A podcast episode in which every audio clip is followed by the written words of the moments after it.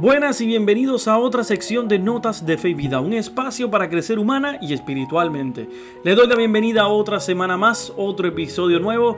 Eh, gracias a todas aquellas personas que de una forma están aquí conmigo todo el tiempo, escuchándome, dándole promoción, dándole share para que poco a poco crezcamos como familia juntos aquí.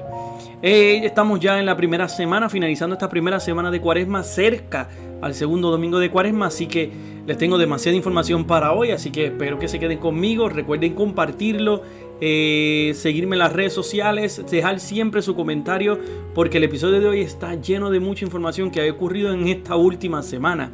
Así que recuerden, díganle a aquella persona que tengan cerca de ustedes que por favor se junte para que pueda escuchar este programa, porque Notas de Fe y Vida acaba de comenzar.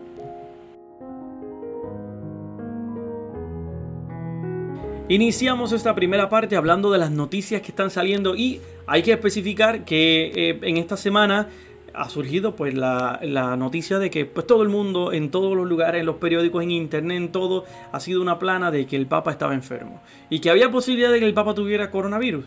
Pues mira, Rome Report sacó un audio hablando de que le habían hecho un análisis al Papa pues, eh, del coronavirus y que había salido negativo. Claro, eh, yo te traje el audio para que lo escuche. Obviamente, eh, Vatican News, en las noticias directamente de allá, han especificado que ellos ni tampoco han aclarado, ni la Santa Sede ni ha dicho nada a favor ni nada en contra. Pero sí se sabe que el Papa lo que tiene es un resfriado, un resfriado un poco fuerte ya a su edad. Tiene 83 años, o sea, no es fácil una persona de 83 años, pues un resfriado. Italia está un poco frío. Eh, también en la misa de miércoles de ceniza, él hizo una caminata o una movida un poco indebida a su edad, pero él quiso hacerlo porque quiso celebrar con la gente.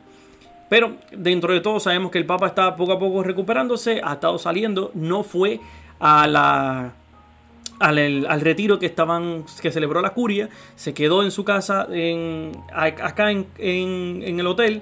Casa Gandolfo, yo creo que, que estaba, o si no es que me falla ahora mismo el nombre, y allá se quedó y estaba escuchando desde ahí las meditaciones eh, del retiro de la curia. Pero con todo y con eso ha salido en estos días eh, y ha dado un saludo, un saludito a la gente. Y pues se nota una ya ha mejorado a como estuvo el miércoles de ceniza, que se veía bastante enfermo y que estaba un poco decaído. Claro, a su edad hay que tenerle paciencia, no está fácil. Pero con todo y con eso, pues ha ido mejorando. Entendemos que no tiene el coronavirus. Así que te dejo este audio traído por Rome Report para que realmente escuchemos que entendemos que el Papa no tiene el coronavirus. Yo e ilusorio a sus 83 años, el Papa Francisco sufre un fuerte resfriado desde hace una semana. Ante la alerta mundial por el coronavirus, fue sometido a un test para identificar si se trataba del brote. El resultado fue negativo. El Vaticano no comentó el diagnóstico. Desde hace días dice que el Papa tiene un ligero resfriado. A pesar del resfriado, Francisco rezó el Ángelus el domingo y el sábado mantuvo reuniones programadas en su residencia. Sin embargo, por primera vez en sus siete años de pontificado, no ha asistido a sus ejercicios espirituales fuera de Roma. Estaban programados para esta semana de domingo a viernes. Prefirió seguir las meditaciones desde Casa Santa Marta.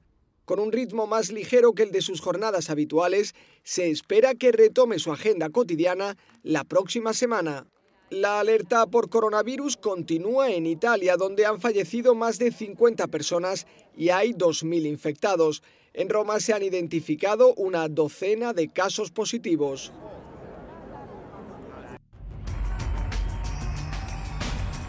Como pudieron escuchar, el Papa aunque está enfermo y está un poco delicado, no tiene coronavirus. Entendemos hasta el momento que no es eso. Es un fuerte resfriado lo que tiene, tampoco han dicho si es influenza, pero sí, debe tener una batería de médicos allí trabajando con él para cuidarle.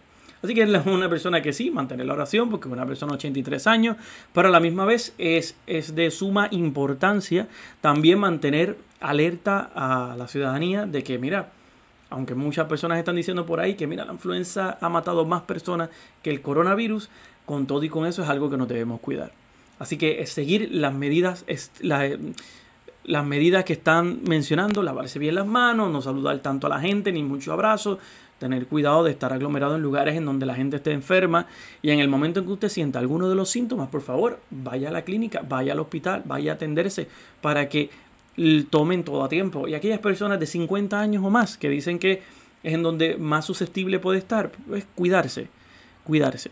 Hay que cuidarnos muy bien, sea porque el coronavirus llegue a Puerto Rico o sea que esté en el área donde usted me esté escuchando, por favor, cuídese, porque no es dejar, dejar pasar todo. Ya para la próxima semana, si es posible, voy a tener un, voy a dedicar un programa a esto y específicamente con dos inmunólogos. Así que eh, yo les estaré avisando en las redes sociales si va a ser posible, si la entrevista se va a poder dar y si lo vamos a tener para la semana que viene. Mientras tanto, vamos a escuchar este audio que nos presenta una lamentable noticia del domingo pasado que falleció el sacerdote Ernesto Cardenal, una persona que famoso en la literatura y en la poesía, aunque eh, rozó y estuvo cerca del gobierno sandinista porque no rozó, sino participó y pues él tuvo una escena muy triste cuando Juan Pablo II le regañó públicamente en Nicaragua cuando lo encontró allá. Así que vamos a escuchar este audio que nos habla de la muerte de Ernesto Cardenal y qué pasó con él, específicamente dentro de la iglesia. Ha sido solo un año después de ser readmitido al sacerdocio y de celebrar de nuevo misa después de 35 años. Ernesto Cardenal ha fallecido en Nicaragua a los 95 años de edad. Su patria natal llora a quien considera uno de sus mejores escritores y poetas, pero Cardenal fue además una figura controvertida. El sacerdote fue ministro de Cultura durante el gobierno sandinista. Su militancia política y su defensa de la teología de la liberación hicieron que Juan Pablo II le impusiera una sanción. Así le reprendió en 1983 cuando viajó a Nicaragua.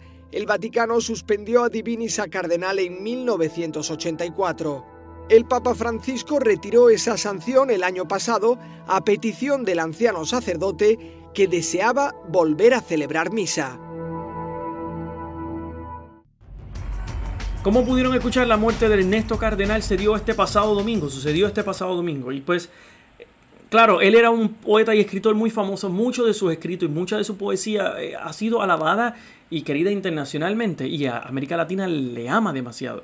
Pero el problema que él tuvo con la iglesia fue que se entró, entró en un partido político. Y ya cuando Juan Pablo II llega a Nicaragua a esa visita, pueden buscar el video en YouTube para que lo vean, para mí es un poquito triste. Tan pronto Juan Pablo está bajando del avión, Ernesto Cardenal se encuentra en esa fila con todos los demás ministros del país y él se arrodilla. Ernesto Cardenal se baja para tomar la mano del Papa y besarle el anillo. Y el Papa Francisco en televisión, eh, perdón, el Papa Juan Pablo II eh, en vez de extenderle la mano, lo empieza a señalar públicamente y a regañarle en público. Y pues quedó en televisión nacional, ese video ha corrido, corrió y todavía sigue corriendo el mundo entero. Claro, hay que decir que uno de los errores más grandes de él fue, como les dije, entrar en un partido político y no solamente entrar a apoyar el gobierno sandinista, sino también ejerció como ministro de Cultura de Nicaragua. Y ya eso es meterte no solamente en parte, no eres parte del partido, sino eres parte del gobierno y eres un sacerdote. Y esto es algo que, no, no, no está bien dentro de la iglesia porque la iglesia no es un partido político, no debería raspar ni entrar en ese ambiente.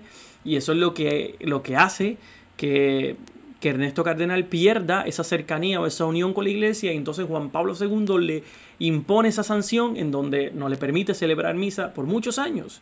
Y no es hasta el año pasado que Francisco, el Papa Francisco, levanta esa sanción y entonces le permite otra vez eh, celebrar misa. Y pues duró un año en donde me imagino que pudo disfrutar de esas últimas celebraciones hasta fallecer este pasado domingo. Así que que descanse en paz en esto cardenal y que Nicaragua siempre le recuerde y América Latina por su obra, sus escritos y su poesía y no por a veces los errores que nosotros por que a veces uno comete por eh, pensamientos políticos que no deberían estar. Aunque estás persiguiendo la libertad y la igualdad de tu pueblo, pero esa no es tu posición, porque para eso no entraste a la iglesia. Siguiendo con estas noticias, una de las eh, noticias que ha ido, que está surgiendo o que surgió esta semana, este 2 de marzo, es que el Papa Francisco anunció durante una audiencia que, que tuvo con los empleados y los superiores del Archivo Secreto del Vaticano la apertura de toda la documentación del papado de Pío XII, justo cuando se ha cumplido los 80 años eh, de su elección como pontífice que fue elegido en el 1939. La figura de ese pontífice, dice el Papa, que se encontró guiada por la barca de San Pedro en uno de los momentos más tristes y oscuros del siglo XX, agitado y en buena parte rasgado por el último conflicto mundial, Con el siguiente periodo de reorganización de las naciones y de reconstrucción de la posguerra, esta figura ya ha sido indagada y estudiada en muchos aspectos y a veces discutida e incluso criticada. Hoy en día se revaloriza oportunamente y se coloca bajo la luz adecuada por sus cualidades multifacéticas, sobre todo pastorales, pero también teológicas, ascéticas y diplomáticas, recordó el Papa en su discurso. Francisco explica que por deseo de Benedicto XVI, desde el 2006 hasta ahora, los miembros del archivo han estado trabajando en un proyecto común de inventario y preparación de la abundante documentación que, que había sido producida durante el pontificado de Pío XII, parte de la cual ya hicieron consultable los predecesores de él, San Pablo VI eh, y Juan Pablo II. Eh, debido al aniversario de la elección eh, como Papa de Pío XII, Francisco ha querido anunciar su decisión de abrir la consulta de los investigadores a la documentación archivista relacionada con el, con el pontificado de Pío XII hasta su muerte, que sucedió en Castel Gandolfo el 9 de octubre de 1958. Normalmente esa documentación se hace pública a los 80 años del fallecimiento del pontífice, lo cual todavía no está cerca, pero Francisco ha querido adelantar esa fecha. Según dijo el Papa, nos explica, la Iglesia no tiene miedo de la historia, al contrario, la ama y le gustaría amarla más y mejor como Dios la ama. Por eso, con la misma confianza de mis predecesores, abro y confío a los investigadores este patrimonio documental. Hay que explicar que precisamente alrededor de Pío XII se ha creado una leyenda negra que le acusa de haber mirado hacia otro lado durante el holocausto y haber pasado de perfil sobre el régimen nazi. Esta idea pues, caló profundamente en mucha gente e incluso en los medios de comunicación que informaban este martes sobre la tibia respuesta de este papa ante la persecución de los judíos. Sin embargo, la realidad y los datos demuestran lo contrario. De hecho, personalidades de e intelectuales judíos han asegurado en numerosas ocasiones que el Papa Pacelli, como se le decía, ayudó a miles de judíos a esconderse y escaparse de los nazis. De hecho, Pío XII envió una circular a los conventos e iglesias para ocultar, para ocultar a los judíos de Roma y además promovió por toda Italia las redes clandestinas que lograron salvar miles de personas, concretamente unos 800.000. Se entiende bajo la historia que una de las personas que perdón, que se entiende bajo la historia que el mismo Papa tuvo dentro del Vaticano, específicamente donde él estaba viviendo, una cantidad de judíos que estaban allá adentro. Y la leyenda cuenta, porque es una leyenda, no sé si es verdad, que una mujer judía estaba embarazada tan pronto el Papa le recibe dentro del Vaticano y dio a luz específicamente en el Vaticano. Así que si esto es verdad, mira, si toda esta, toda esta realidad que está detrás del, del Papa Pacelli, eh, de Pío XII, llega a ser, es verdad, se va a dar ahora con estos documentos. Está totalmente abierto y eh, no hay que decir de más que están ahora los reporteros y los, analistas, chacho, limando dientes y colmillos, han pedido citas y todo para ellos poder entrar uno tras otro detrás para mirar todos los archivos. Claro, no pueden entrar todos a la vez porque allí eh, tiene que ir por cita y más de por cita también va gente contigo porque esos archivos son muy viejos y ahí hay cosas muy privadas de la iglesia que ellos mantienen.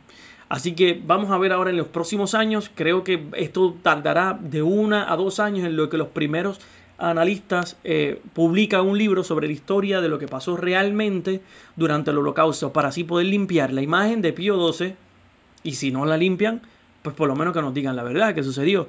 Yo por lo menos, no sé, yo hasta el momento no he escuchado mucho de que realmente él no haya hecho nada. Sí sé que la decisión de él fue complicada porque junto con eso hay muchos otros mitos que sucedieron en ese momento, además de que se dice que Hitler tenía un plan de, capturar, de secuestrar al Papa para entonces utilizarlo ah, contra los aliados que venían entonces a destruirlo a él, lo cual el plan nunca se llegó a dar porque los aliados llegaron antes de que el Papa pudiera ser secuestrado, pero se sabe por una evidencia que existe que ese plan estaba escrito y ese mensaje se corría entre los generales nazis para capturar al Papa.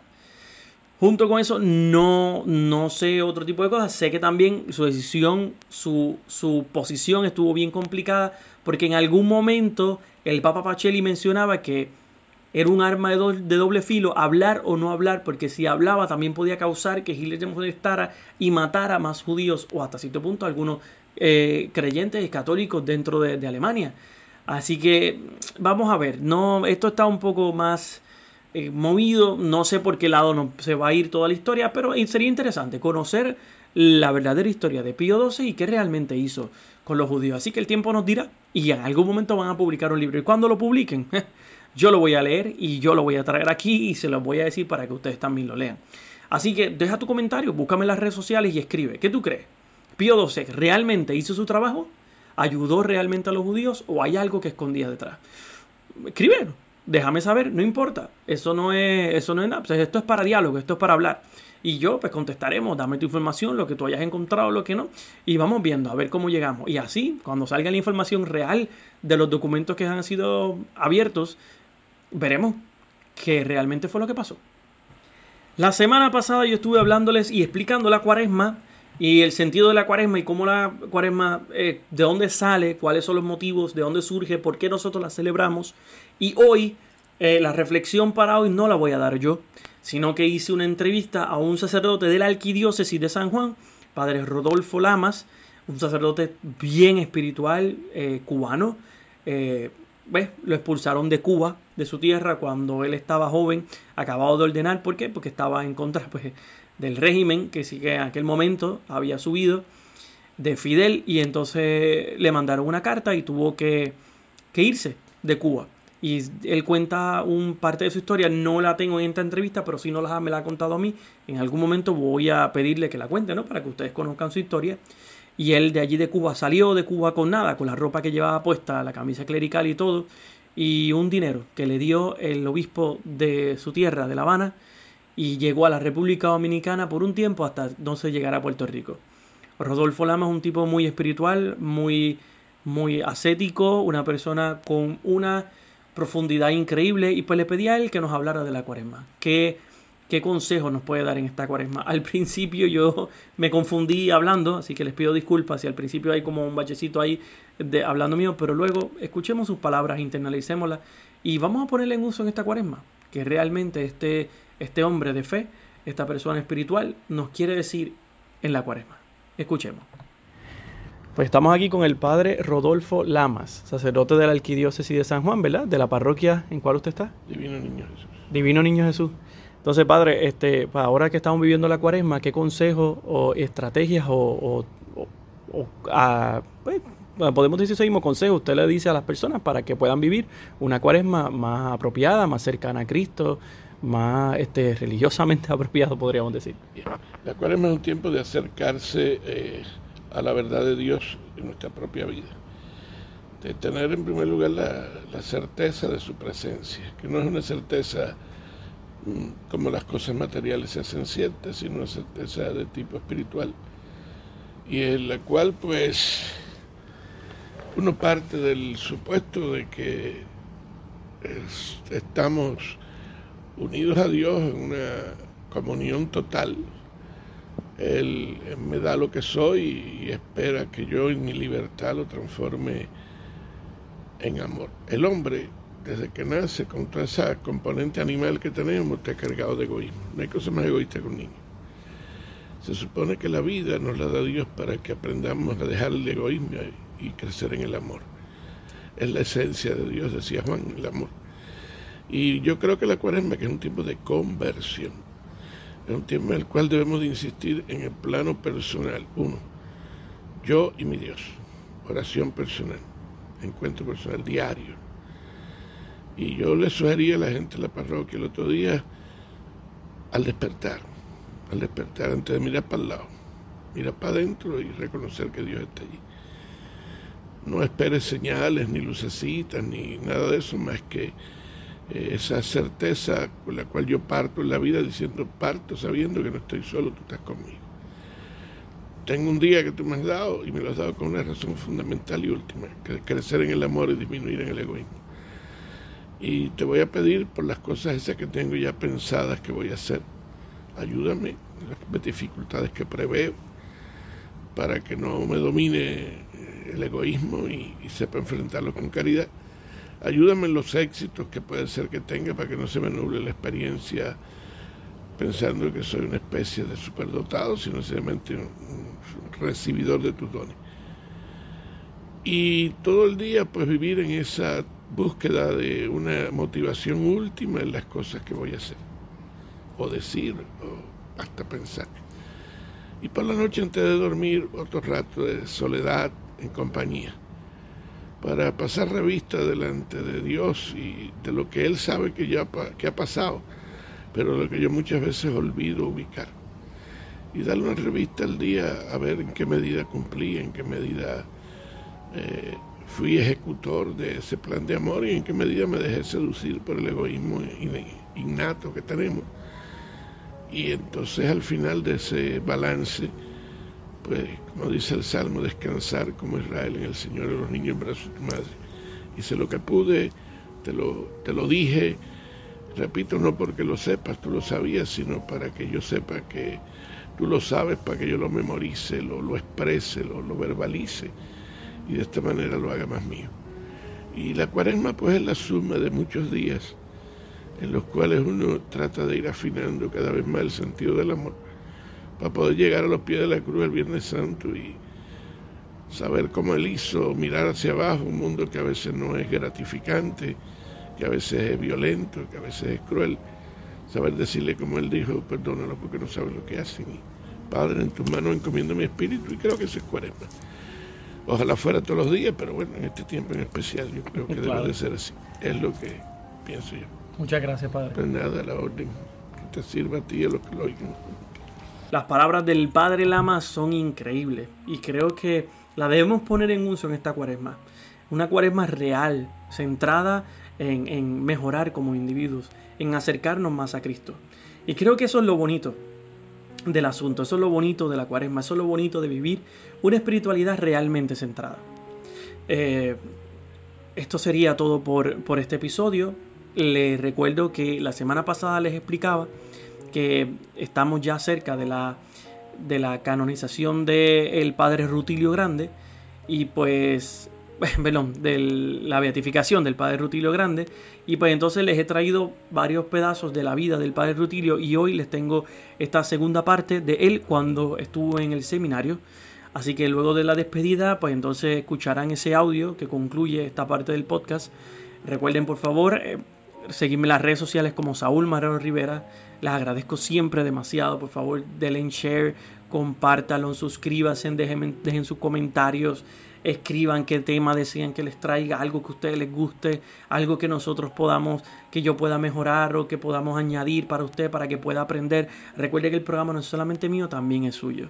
Así que el punto de aquí es disfrutar, crecer, aprender como familia, porque ese es el punto de Notas de Fe y Vida. Es un espacio para ustedes para que podamos encontrar un tiempo en donde podamos relajarnos, conocer también sobre nuestra iglesia, sobre nuestra fe y qué está pasando en el mundo.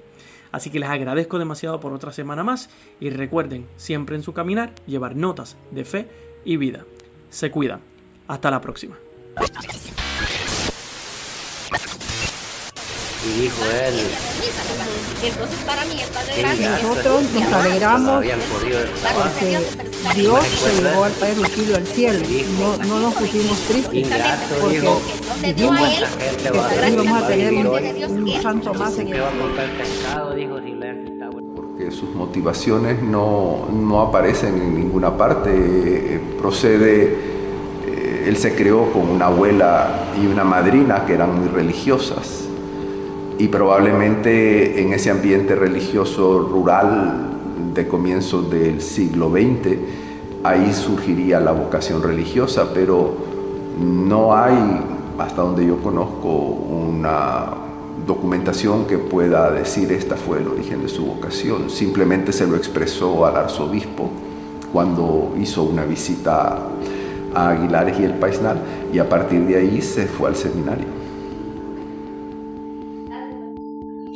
Rutilo Grande siempre fue un muchacho dedicado a la, a la piedad y a la devoción, con una espiritualidad muy profunda, escrupuloso también en su espiritualidad eh, cristiana, eh, de manera que la relación con Dios siempre la mantuvo muy, muy frecuentemente y, y muy sentida. Así fue al seminario estuvo en Centroamérica en año de formación, después fue a Sudamérica y posteriormente eh, tuvo que ir a España, donde va a terminar sus estudios de teología y va a ser ordenado sacerdote también.